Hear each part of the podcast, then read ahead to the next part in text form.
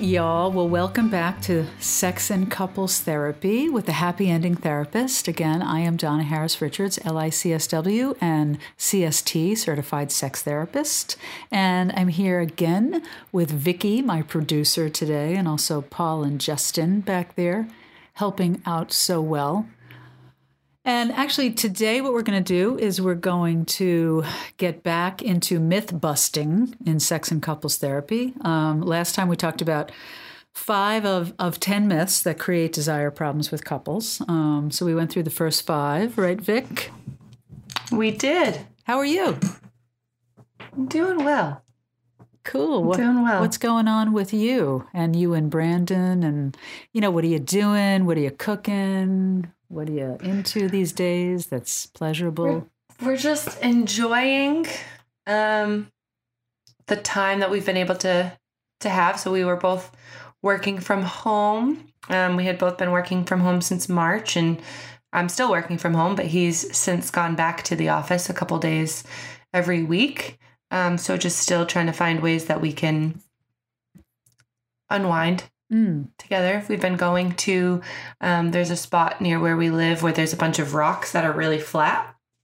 And we'll grab a pizza and a bottle of wine and we'll go Mm. around sunset and have pizza and wine Oh, that's, near the water. It's really nice. that sounds great. Yeah, I heard you have a wine Yeah. order coming in, don't you? I did. I'm so excited to open them. oh, yeah. what about you? How are you doing? Oh, you know, I'm doing great. We're doing really good, you know, making the best of it. We just love being outside. The weather's been so gorgeous.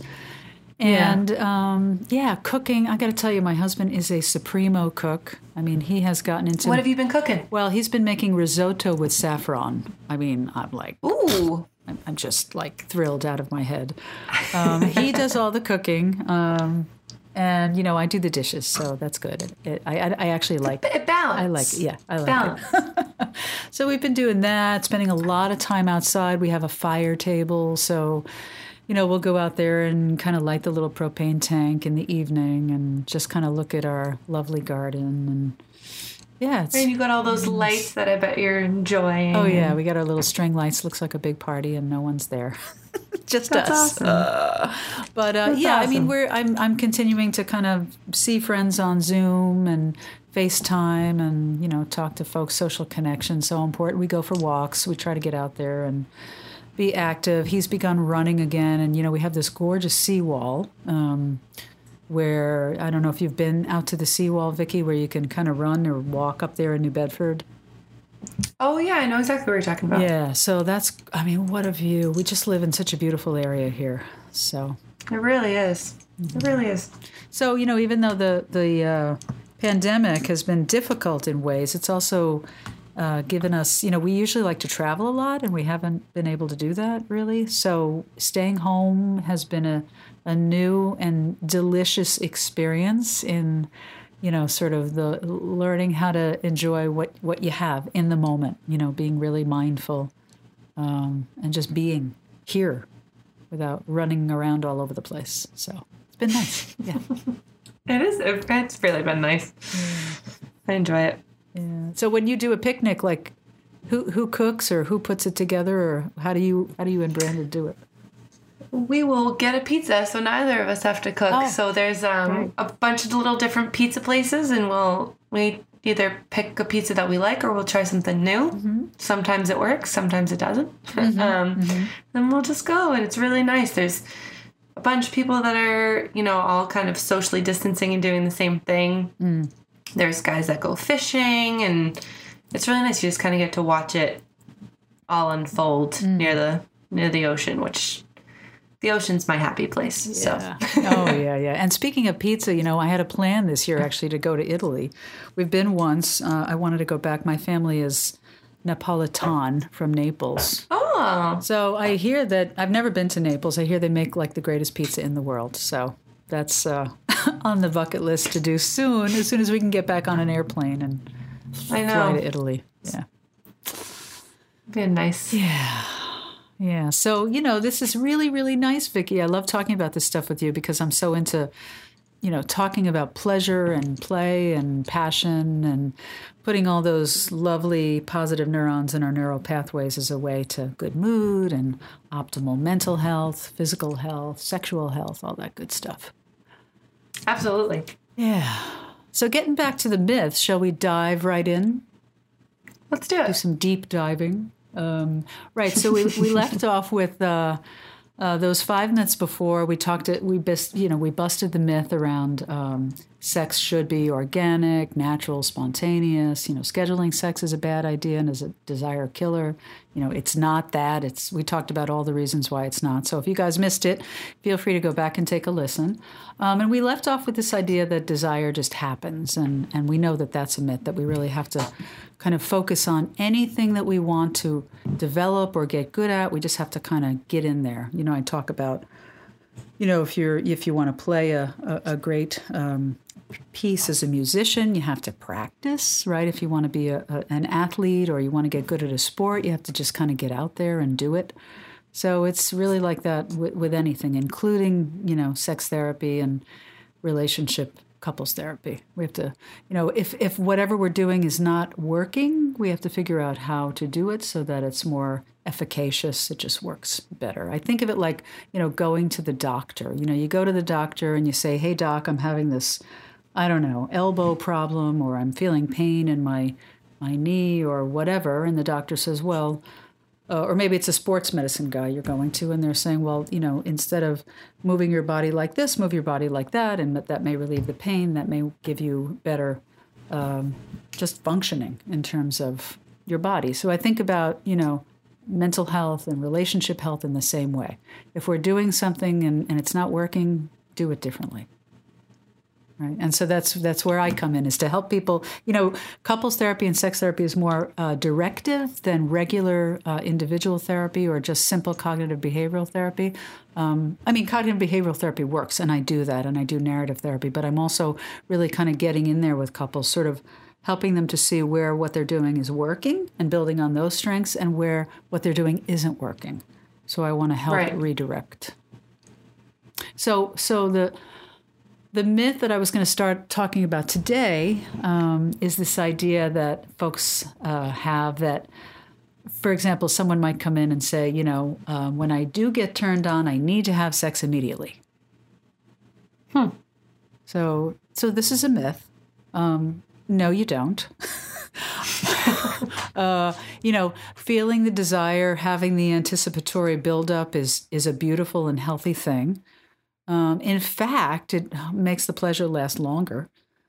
Um, you know, you could. I mean, I suppose if you feel the desire, you know, you could have a quickie with your partner. Great if they're available and they're consenting and willing. Fantastic. yeah. Um, but you know what? What you can do, which is often very lovely, and people forget that to your point last time, Vicki, you, you used the word cheeky. I like that. You know, we can we can be cheeky and flirty with our partners. You know, we can we can really enjoy the process. Um, it doesn't have to be right to the end goal, which is the you know orgasm or erection or penetration. I really want people to be focusing on the journey. Right? It's a metaphor for life. Um, right. Right. The journey's half the fun. yeah. Well, it's most of the process. Yeah, that's true. right? I mean, when you think about the end thing, it you know you get there and yeah, hurrah, great! You know, I won the award, or you know, I had the I had the fantastic orgasm or whatever, and and that is wonderful. That's all good, but you know, then you're done, and then you're on to the journey again, right? Wherever that journey is going to lead you to for the next the next place. So um, I wonder why. Oh, sorry. No, that's okay. Go ahead. I'm sorry. I just I wonder why people think they have to have sex immediately. Well, is there a reason? Like, is there a reason why it's? Is it like something within your brain that says, "I'm turned on. We need to do this now." Well, there might be a use it or lose it mentality. Mm. Um, sometimes I think, yeah, people might be afraid. Well, I'm I'm feeling turned on now, and if we don't do it, then what? You know, if I if I if I don't engage with my partner, I'm afraid that I won't, you know, feel the desire again because it goes back to that myth that um, you know desire just happens. And and no, it doesn't. We can encourage it by engaging in it. You know, I talk a lot about how important it is to be in touch with what turns you on yourself, so you can teach your partner what that is. Um, women's bodies are very complicated. Um, it's very important to be familiar with what's complicated so you know how to work it. It's like any complicated system, the more familiar with it we get, the easier. I mean, it's like doing our podcast, Vicki, right? You know, we, Right. we started out doing them, and you've been very helpful to me along the way. And you've been great. Oh well, thank you. You've been awesome, and the guy and Paul and and Justin have been really helpful too in helping me to uh, understand that what I'm doing here is really a lot of what I'm asking people to do in therapy, which is really be in the moment. And so, Right. you know, as someone who's come from a family that's, you know, been highly anxious, I come from a family of anxiety. Um, they are some of the best in the biz at being anxious. Um, you know, I, I tend to get very anxious when I'm, you know, I'm on air now and people are listening, and I, I really want to give as much as I possibly can, right? Uh, but in, in doing that, um, you know, sometimes I get myself too ramped up, and then the experience at times has been felt, it's felt too too tense. So you and I had a conversation, Right. right? We're in a relationship here of sorts, right? Um, where you said, you know, let's just kind of slow down and and be in the moment more. Um, and it's like the conversation I was having earlier today with Justin, where we were saying, you know, if you've done the homework, well, then you can fly, right? So Right. if, if you've done the homework of knowing, I, I know I'm I'm kind of doubling back now. Uh, That's okay. if you've done the homework in terms of knowing what turns you on, knowing your body, you know, um, or you're beginning to do the homework, or you're thinking about doing the homework, whatever stage you're at, it's all normal, it's all good, it's all good enough. It doesn't have to be perfect, right? So I think we all get tripped up by this idea of perfection. Um, and and nothing's perfect. No one's perfect. No relationship's perfect. No person, uh, no career, nothing. So being in touch with what's good enough. Um, we don't have to focus so much on on the end point. You know, just being in the moment and enjoying the ride. Really is is the thing. And I think it's a good point too that you made relating this myth back to the myth of desire just happening because if it seems to me like if if that were something that stressed me out and all of a sudden it happened then I'd be like you're right. I, ha- I have to do this now. I have to I have to use it while I have it because it was spontaneous and it happened. Hmm. And all that would do would add so much stress to the experience. And then it would just take all the fun out of it because I would just be so stressed on the fact that it I it had happened and I needed to have it now. And it makes it not fun. Yes, and there's your individual anxiety connecting to the relational anxiety. Yeah. And I talk with people a lot about, and I myself have to work on this, on externalizing our anxiety. You know, when these thoughts come in that are tripping us up, that aren't true, that we're buying into these myths, um, we can say, oh, here comes that thought again, and put it on a puffy little cloud and let it float by, right? So you're taking it from the inside, putting it on the outside. You're noticing, you're observing. This is all part of cognitive behavioral therapy, right? You can just put that little thought on that little leaf and let it, you know, let it just kind of bubble on down the the uh, uh, what do you call it? The the stream. Um, and, and yeah, just take it out of your head and, and put it somewhere outside of yourself. Take a breath and relax. I mean, it's the same thing with couples. You know, look, it's not that easy. You know, when people are in conflict, they're going to have feelings. It is really important to know what you feel, but I often want couples to, to buy into this idea that feelings are not as important as we think they are. They're important because they help us know what we need, right? So if you're angry, maybe that means there's been an injustice, you've been treated unfairly. If you're sad, there's been a loss potentially. Um, so feelings are important, but in relationship, in the end, we want to get along.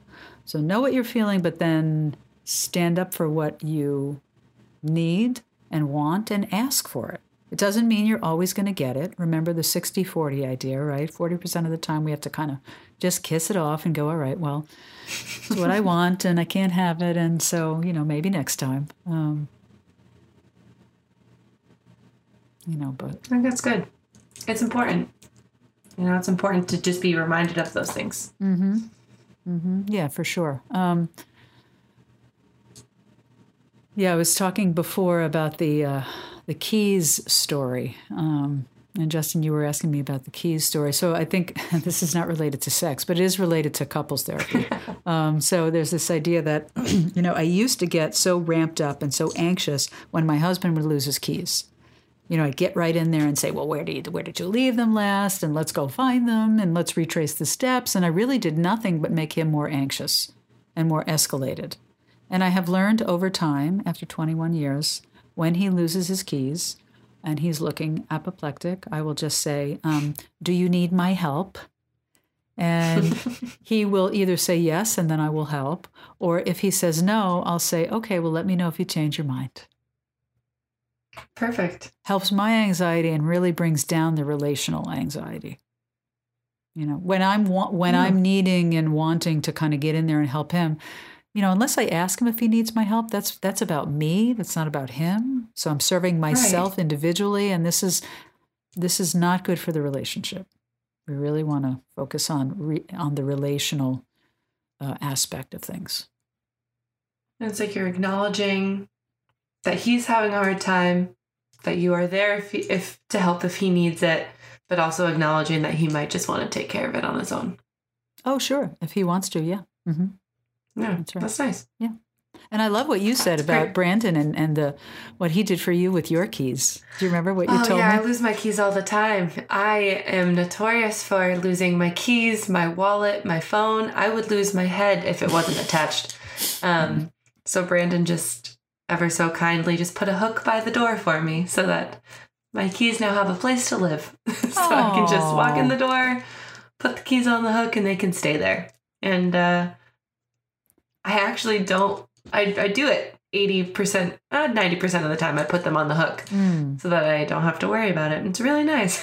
wow! So he Just, was anticipating your need, which is lovely. Yeah, he, but but he doesn't get mad at you if you don't use the hook. I imagine, right? It's an option. No, no, it's just Aww. there if I want it. Oh, isn't that great? Yeah, he's a keeper yeah. for sure. Oh, that's great. He's he is a keeper. We'll and, keep him around. And I love, you know, I love this speaks to this idea that he's relieving your burden in a sense, like he's noticing what is stressing you out, and he's uh, sort of jumping in there to help relieve your burden. It's that division of labor idea that you know, if you see your partner stressed and you know you want to have more sex you know do offer to do the dishes. Offer just to, the little things offer, you know? right offer to put up the key hook you know offer to cook um, or or talk about like if you're the one doing all the labor you know say hey could you help? You know can you do this? Can you do that?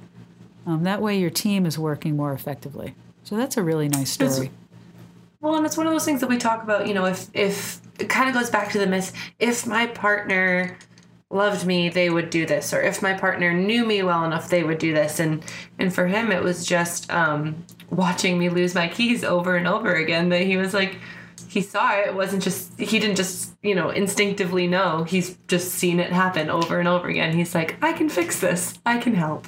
Oh, here's isn't how. that, isn't that nice? Isn't that great? Yeah so that's nice. Very cool. Very cool um, and you're open to him doing it i mean that's the other thing you know you didn't you didn't respond in a way where you know you I don't know somehow took it negatively. I mean, you noticed that it was a lovely, thoughtful gesture. Yeah, no, it's definitely it was. I understood that it was the gesture of him caring and him wanting to help, and it wasn't mm. um, there wasn't there was no negative connotation around it so it was really nice mm, yeah that's a, another idea in couples therapy that's so important to be open to your partner's influence mm.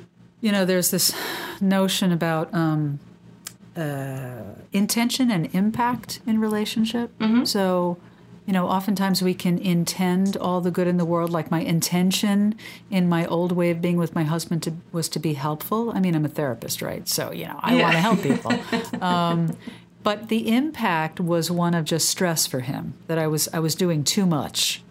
Um, right. and and not checking in with him, you know, do you need my help? So that's when I learned, okay, I should really just ask him, does he need my help? Um, that's stating the intention right there, and then the impact right. is a better one. You know, the impact is actually in line with the intention, which is I want to be helpful. Right. Do you need it? If not, okay, let me know. If so, okay, I'll help. right. So that's nice. Yeah. So, um, other myths that we can talk about with folks. Uh, things like, for example, I should be able to get aroused much more quickly than I do. Right. That's an interesting one. Yeah. So, and again, we talked about this last time. Anytime there's a should in the sentence, question it. you know, shoulda, coulda, woulda, right? The shoulds are, are bad because they just put too much pressure. Um, so, you know, in terms of arousal, everyone is different and there's so much normal.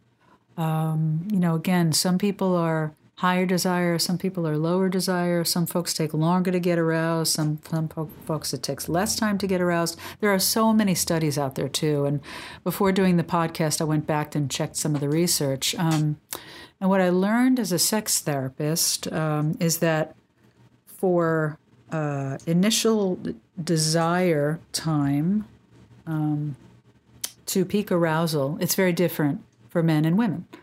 Uh, for men, it's about two minutes. For women, it's about nine. Wow. Some studies say for men it's like three to four, maybe more. Um, some studies say for women it's like nine or 10 to 20.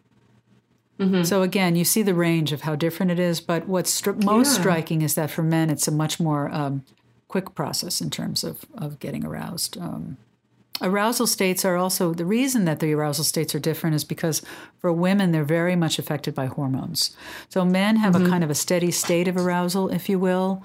Uh, for women, because there's testosterone. For women, um, with estrogen and, and all the other hormones, it's more of an up and down so it's kind of like mm. when I draw it out for folks, you know, I, I, will draw kind of a straight line for men to represent the steady state, and for women, you know, the the ups and the downs are crossing through that line.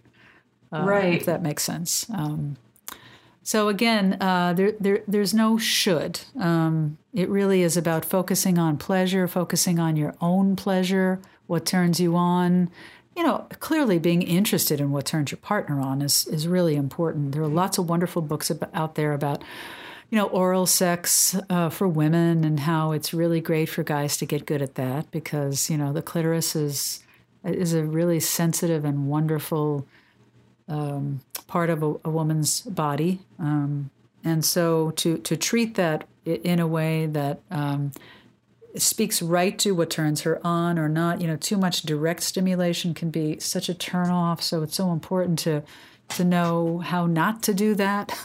um, and people are afraid to talk about these things. You know, they feel mm. they don't want to hurt their partner. They don't want to, you know, come off as not knowing enough. Uh, so there's just a lot of stuff that goes on in, in our heads about it. And I want to, I want to help people just have more clarity. And it helps too with you know, going back to enjoying the journey, enjoying the journey of, you know, having that quality, intimate time with your partner and really making sure that you're both enjoying it along the way. So instead of stressing about how long it takes, just enjoy or just try to enjoy rather. Mm-hmm. Yes, and what you're what you're doing. That's right, and really slowing things down. That is so important when we're talking about individual anxiety, relational anxiety. Slowing things down is is really key. So yeah, taking your time and not putting so much emphasis on the goal, but on the pleasure. Yes, right. And I think this actually plays pretty well with the next myth, being that you know, masturbation diminishes my desire for my partner because they could the two could kind of go hand in hand depending on what works for you as a person, you know, if that's something that you need to kind of like get you started. Mm-hmm. I don't necessarily I wouldn't think that would be a bad thing, but according to this myth, it seems like a lot of people do. Yeah, they sure do. Um, a lot of people have never masturbated, never self touched. Um, and I want them to. Right. Uh, a lot of people recoil at even just me talking about it. So, in sex therapy, couples really? therapy, yeah, I say to people, look, this is a metaphor for your relationship. So, if you want me to slow down, if you're not comfortable talking about it, I understand that. I want you to say that. Uh, it is it is very similar to exposure therapy, if you will. Do you know about exposure therapy? Mm-hmm. Like if I'm afraid to fly, you know, the only way I'm going to fly is to get on an airplane, you know. Right. anything you know if i'm afraid of garbage i remember watching uh, was it an episode of monk once? I can't remember what it was but you I love monk. I love that show. The poor poor monk he is just just such an anxiety ridden guy right? So um, i can't remember where i saw it but there was this thing around exposure therapy with garbage and someone had a, a, a terrible fear of garbage dumpsters so um, you know, it was just very slowly, step by step, you know, stepping out near the dumpster, you know, opening the top mm. of the dumpster, looking in, you know, and then getting to the point where you're actually touching the inside of the dumpster. Ah, right? Brings up so much anxiety. But if we slow things down and we begin to, um, you know, just just develop ourselves over time to, to the thing that we fear, then things become much less daunting. So, getting back to the to the myth about masturbation diminishing my desire for my partner, no, absolutely not. What it does, what self touch does, uh, or intimacy with oneself, is it teaches oneself about about one's own body. Um, mm. What what is a turn on? What is not a turn on? Um, now, I, I do work with couples. Um, thinking of one couple in particular where uh, the the husband uh, is a, a, masturbates quite frequently. You know, came mm-hmm. initially to to therapy saying, you know, I'm masturbating a lot, and they really weren't having sex. Um, they had had like no sex in the last two weeks, let's say. Um, mm-hmm. And once we started to talk about, you know, the relationship and sex between the two partners, he tried an experiment, and he they scheduled sex. Um, they decided, I think, I don't know, it was Wednesday or something. They were going to do it. Um, and in thinking about that, because he had it in mind, instead of masturbating like Wednesday morning when he got up, he turned to his partner um, and decided to kind of save the desire for his partner. And this wasn't right. even something that we talked about. It just sort of came to him in light of keeping, you know, their the sex together in mind or the intimacy together in mind. He decided to um, not masturbate, uh, but again, it's it, he could have, I suppose, but he, you know, he just decided that he was going to try that, and now his partner is feeling much more desired. Um, so it's not right. that it's not that doing it or masturbating diminishes your desire, but if you want to, if you want more sex with your partner, then maybe you um, you don't do it that morning. Um, for women, I say please self touch because again, you really want to become familiar with your body, what turns you on, and then you can relay that to your partner, whether it's verbally or with touch, etc. Guiding him, guiding her. And I think too, it's to some degree. Some people might see it too as, you know, if if you get in the mood and then you begin to masturbate or you know you tell your partner or whatever it's kind of like an indication that you are in the mood an indication that you're down for some, you know, some intimate time, whether it be with yourself or your partner. And I think that's great to keep communicating that with your partner to make sure that they know mm. I'm in the mood. You know, are you in the mood? If not, I'll, go take care of it. But you know, if yeah. if you're in the mood, you wanna you wanna come with me? yeah, yeah, yeah. Like, hey, there's desire in the room, babe. Yeah, absolutely. Yeah, yeah and that's a good. That's that's good really nice. Yeah, yeah. And then, of course, the next myth that we have on the list here is talking about, you know, this idea that masturbation is wrong. Um, I really want to bust that myth. Oh, please, everyone. It is not wrong. It is healthy. It's part of sexual health. It's part of, again, I don't want to sound like a broken record, but it's part of getting to know your body. Um, you know, some people are raised in very sex negative uh, environments growing up. Some, the lucky folks are, are raised in sort of sex positive environments where it's an open conversation or, or kids know that they can kind of bring it up. So, um, you know, pre- procreation of the, let me say that again, sorry, procreation of the species is why we have desire. Um, Eh, or you know that is that is the functional aspect of it. Um, so it's interesting to me when when couples come and you know they've just had a baby or they have a child or several children and they're you know um, there's a problem with it with sex desire they're not having it and I'm looking at the kids or the baby going, well, you had to have had it at least once. um, and you had it because, you know, you wanted to have a child. And, and our bodies are created so that, you know, desire leads us there. But, you know, why not just enjoy the, the pleasure that it brings if you're not trying to have a child? Um, and so, whether that's again self touch, masturbation, or sex with your partner, it's all good. It's all healthy.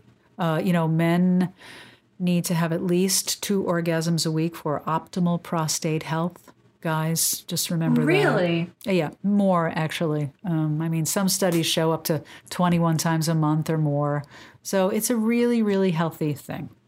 Um, you don't want to hold back. You don't want to not do it um, you want to do it. It's it's good for you. It, it's good for your mood. Um, you know, some people are worried when they come to me and they say, you know, I, I masturbated or I self touched to get to sleep. I'm like, excellent. Yes, it's a great tool for getting to sleep because your brain gets washed in these beautiful feel good chemicals when you have an orgasm. If your partner's there, great. Um, if your partner's not, great. You know, it, it definitely, I used to, even before I became a certified sex therapist, would recommend that uh, to people as a way of getting off to sleep getting off to sleep. sex puns. Sex. We have so many. we should do a whole podcast on sex puns. Oh, okay. Schedule it. no, I think it's good. And I think the other thing with people thinking that masturbation is wrong, how how can you tell your partner what you like if you don't know what you like? Right. You know? Yes. And that's just it just it all melds together and it all works together and it's just so nice. Yeah, because sexuality is just part of again, I've said this time and time again, it's just part of being human. Um, it's just part of who we are. It's part of how we how we operate. So yeah, you're right. There's metaphors everywhere, and and it's a really it's a good one. Yeah. Well, that was number nine, and we're coming up on uh, number ten here. Oh yeah. So, the myth that women lose their desire a few years after the beginning of a relationship. Wrong. nope. nope. No good.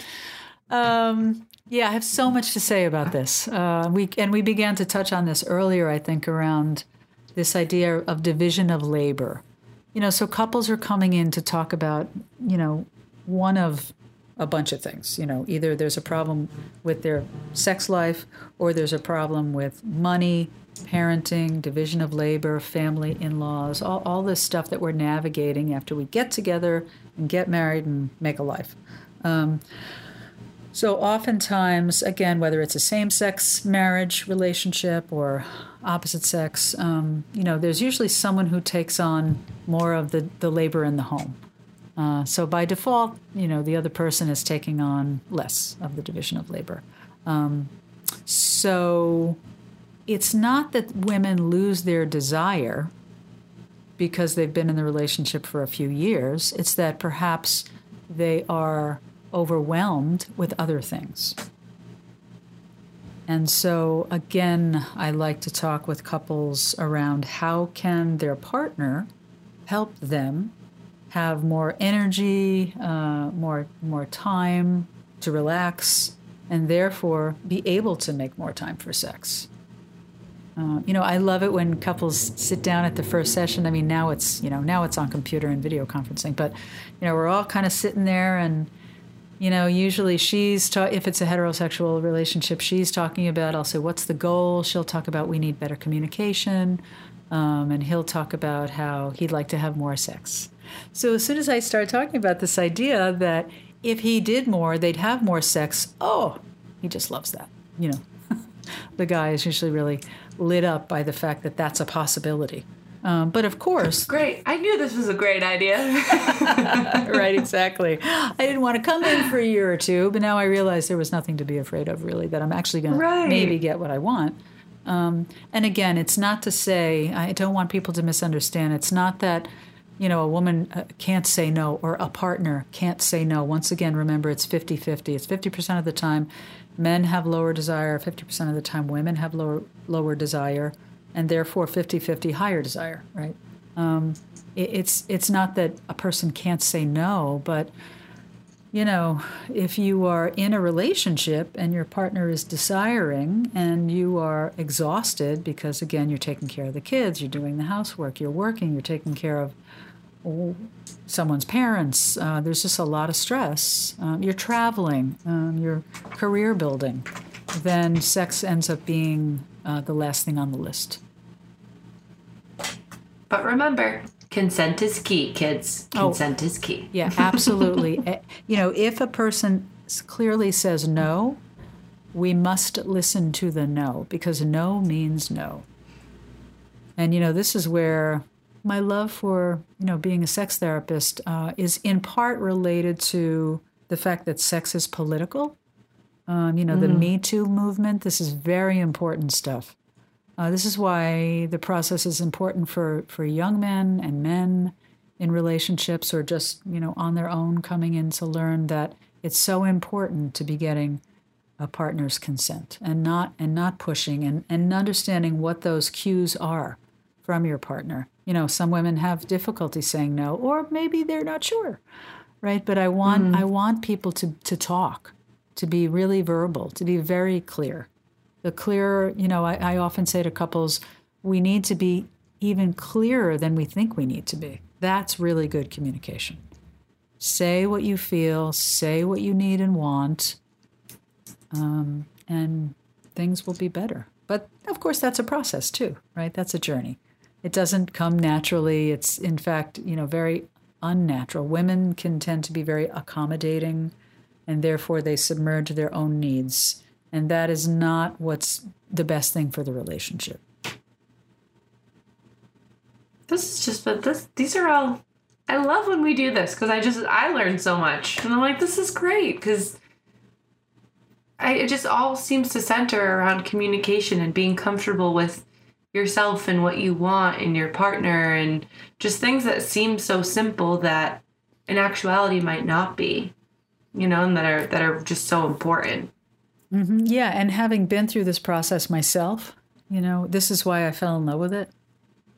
That, you know, my husband and I, we've been together 21 years. And, you know, like, I don't know, maybe halfway in, we, we sort of hit the crisis phase for like around year, I don't know, 10, 11, something like that. And um, it's very normal. Uh, you know, Yeah. there, there's again, I think I've talked about homeostasis as the first part of the relationship. So there's limerence, falling in love. You know, year and a half, two years. Oh yeah, my partner isn't an extension of me. They have they're their own person, and now many things are annoying me. And how do we navigate the conflict of all of that? And then, you know, oftentimes by the time couples get, you know, it's different for every couple. You know, for some couples, it's a few years in, for some, it's 10 years in, for some, it's 20. I've seen couples where they're 40 years in and they've been home- in the homeostasis phase for 40 years. And then something happens, a crisis, uh, you know, an affair, or, or they just say, I do not want to be in the relationship in this way any longer. So when people say, I'm done, really what they mean is not I'm, I'm done with the relationship, but I'm done with the relationship the way it has been Right. and I want something different. So the crisis phase is, is the second phase. And then, you know, again, if people are really committed to doing the work, which is good work, and I try to have people do a lot of homework that's very pleasurable, even though we're exposing ourselves to something different and that might increase anxiety, I say take your time, don't rush it, um, and just know that if you are committed uh, to the process, you're going to get there. It's all going to be fine, and you, and the marriage is going to be, or the relationship's going to be even better, greater than you thought it could be, and that's what happened to my husband and I. I mean, we did the work, and here we are. And I loved it so much. I loved the process that I decided I wanted to do this for a living. I'm so glad you did too. Thank you. Thank you. Welcome. Yeah. But having done other things like, you know, being a musician for many, many years, um, you know, just learning and being in business, just learning so many fa- parts of the world and life, you know, I'm able to bring to that all of that experience too, which is which has been very helpful. You know, being able to relate to people and where they're at and all of those challenges are important. I love it. And I encourage anybody that's listening, if you have any myths that you'd like us to bust, feel free. send them on in. We'd love to hear them. oh, great. I love that idea. Oh, yes, please. Please feel free. Yeah, indeed. Indeed. You can reach us a bunch of ways. Donna will tell you how. oh, for sure. So thanks, Vicki, and thanks, Paul and Justin back there.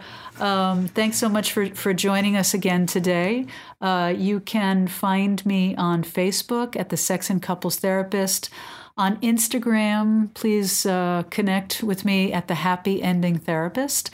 You can please feel free to call the office if you're looking for sex and couples therapy. It's 508 990 9909. And um, again, please always make time for pleasure, play, and passion. And we will see you next time. Ciao.